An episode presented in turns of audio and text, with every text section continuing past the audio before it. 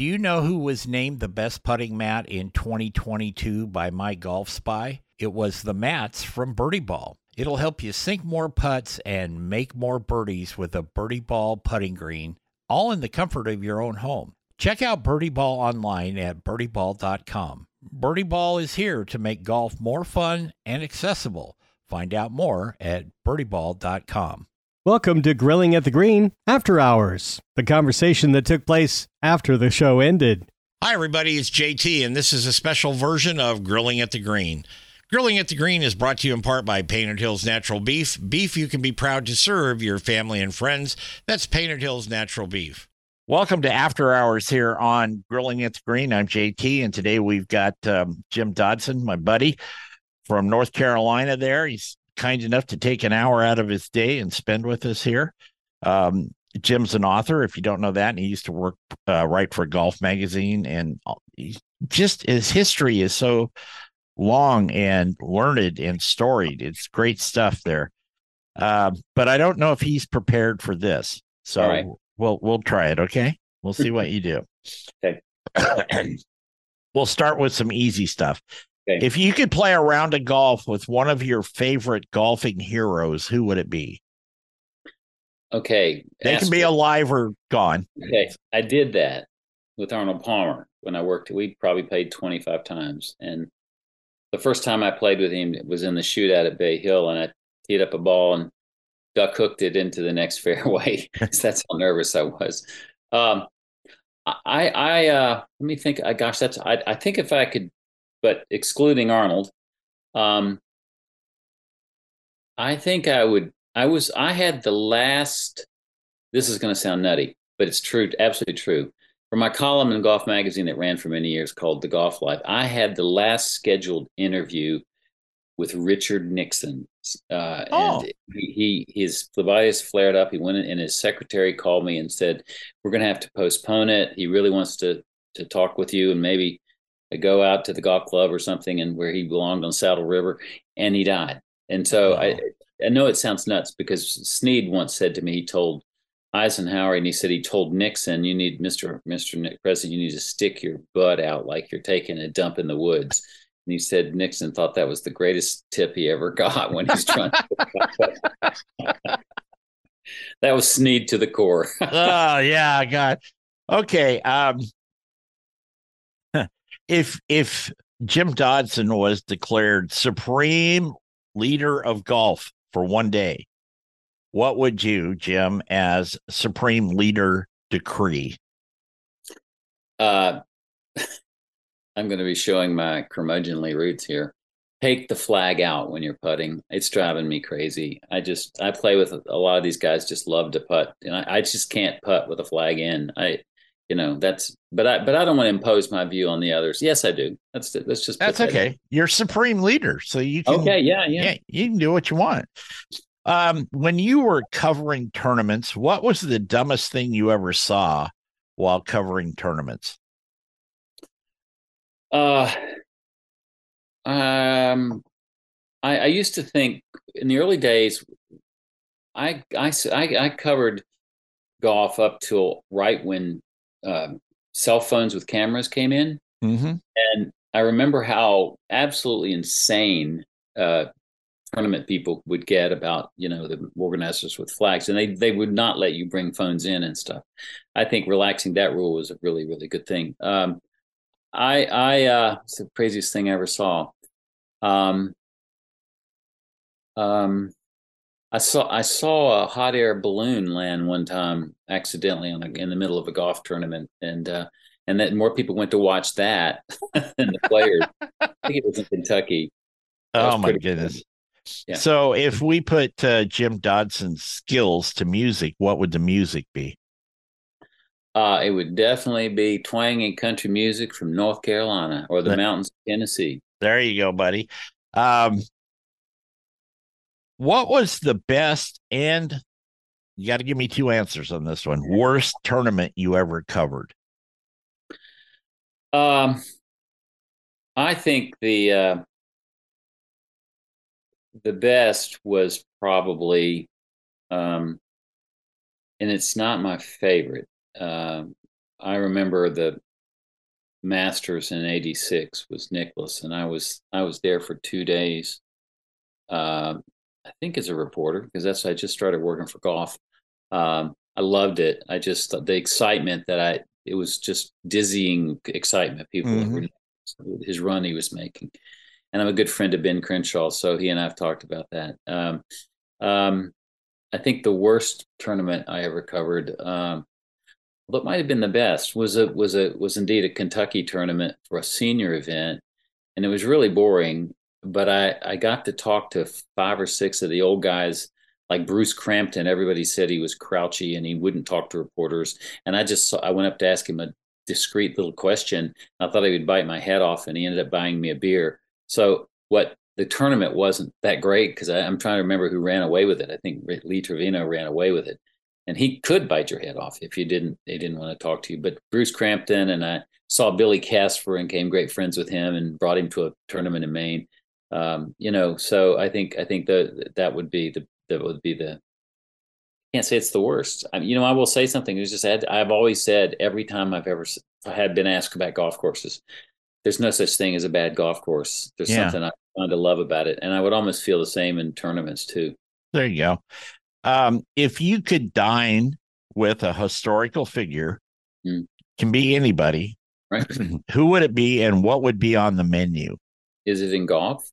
Golf historical for any any any any realm?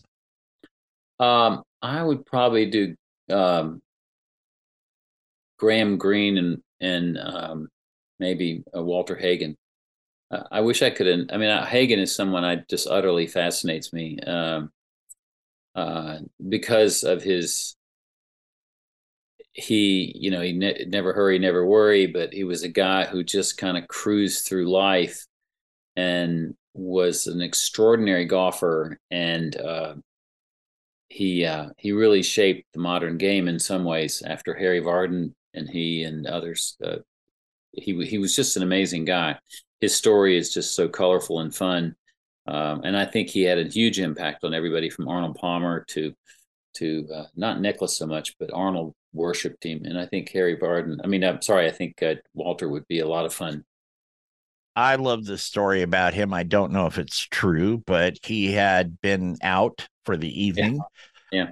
Came home and he took off his tux and he didn't have any underwear on. And his wife, not so discreetly, pointed that out to her, to him. Mm-hmm. And he said, My God, I've been robbed.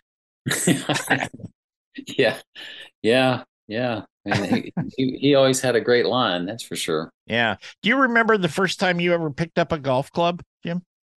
Uh, I I kind of do. Um, uh, my dad was a was a golfer who learned to play during the war in Britain when he was stationed there as an arm an, an airman at, at Lytham, and he had a set of Sam Snead Blue Ridge clubs, uh, Wilson's Blue Blue Ridge clubs, and I uh, I remember I was probably ten years old, and he would play with friends of his, and I remember going out in the backyard uh, while he was a, it was a Sunday afternoon or something, and I went out there and I asked him to if I could play with it, and yeah.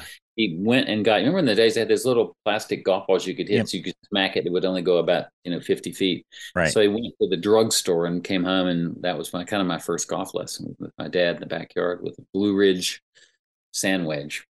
Oh, excellent for you. If uh, if you could erase one mistake from your past, what would it be? Oh my God. I can give you a list of females that. Does that count? Yeah, sure.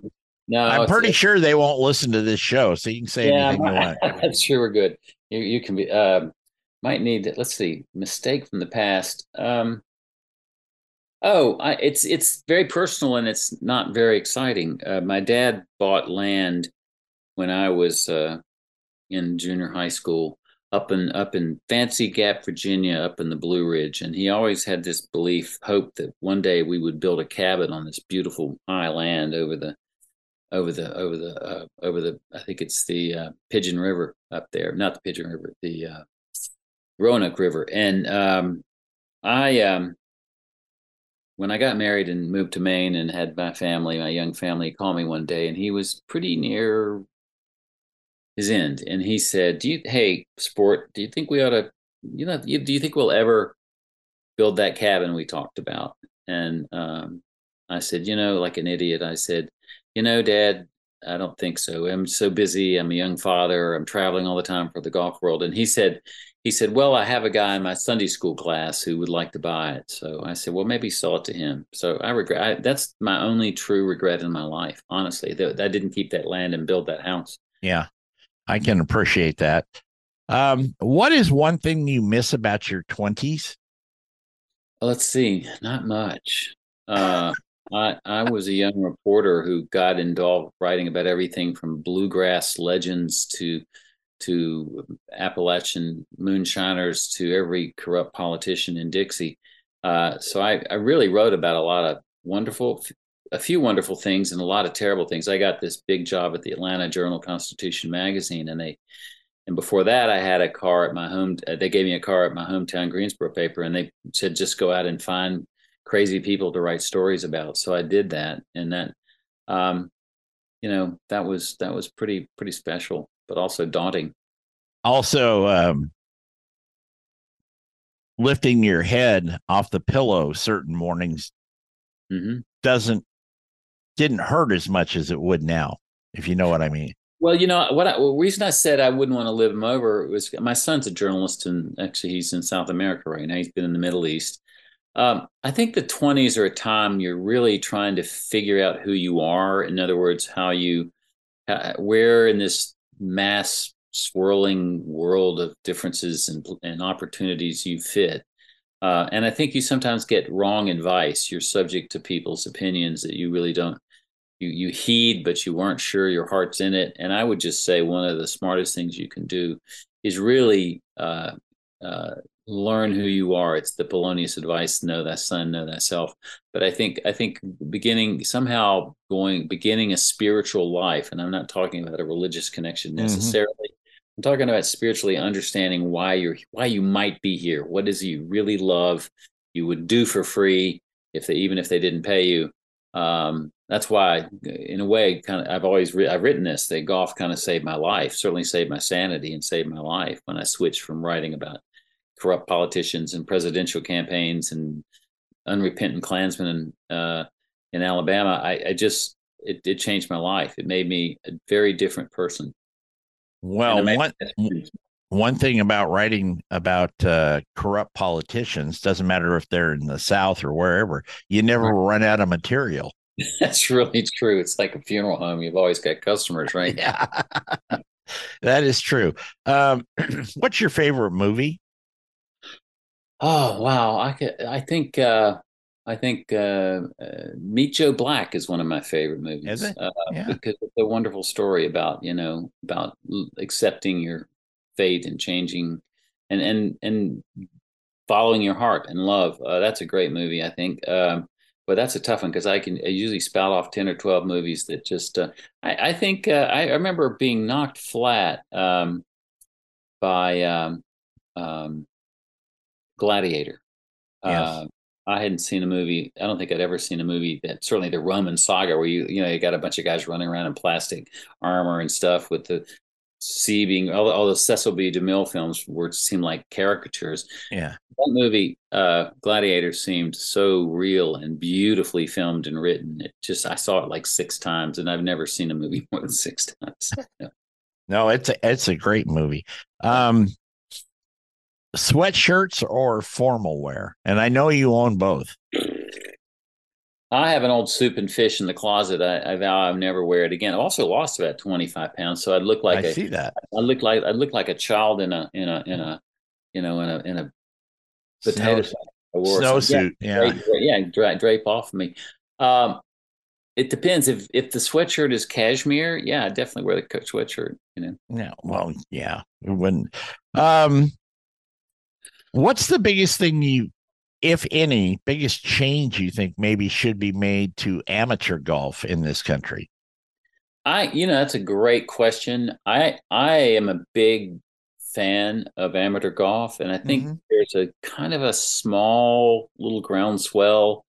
I wish television would cover it more because I think if they did that, people would people would. Uh, I, would like to see some of the, you know, like uh, the Porter Cup and some of these other tournaments that you know mm-hmm. you hear people have played in. I'd like to see coverage of those because you're going to see some great amateur players that never get known, uh, and I think uh, that would be a lot of fun. I'd like. I think amateur golf should be promoted heavily, and I, I um, and I think uh, it needs a champion, and I don't think any of the TV networks are particularly interested in that. Not well. There's not much money in it.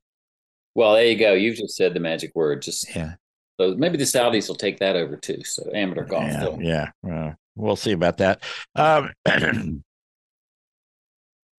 what do you want to do when and if you ever retire? I don't see you as somebody who's going to completely completely retire down the road.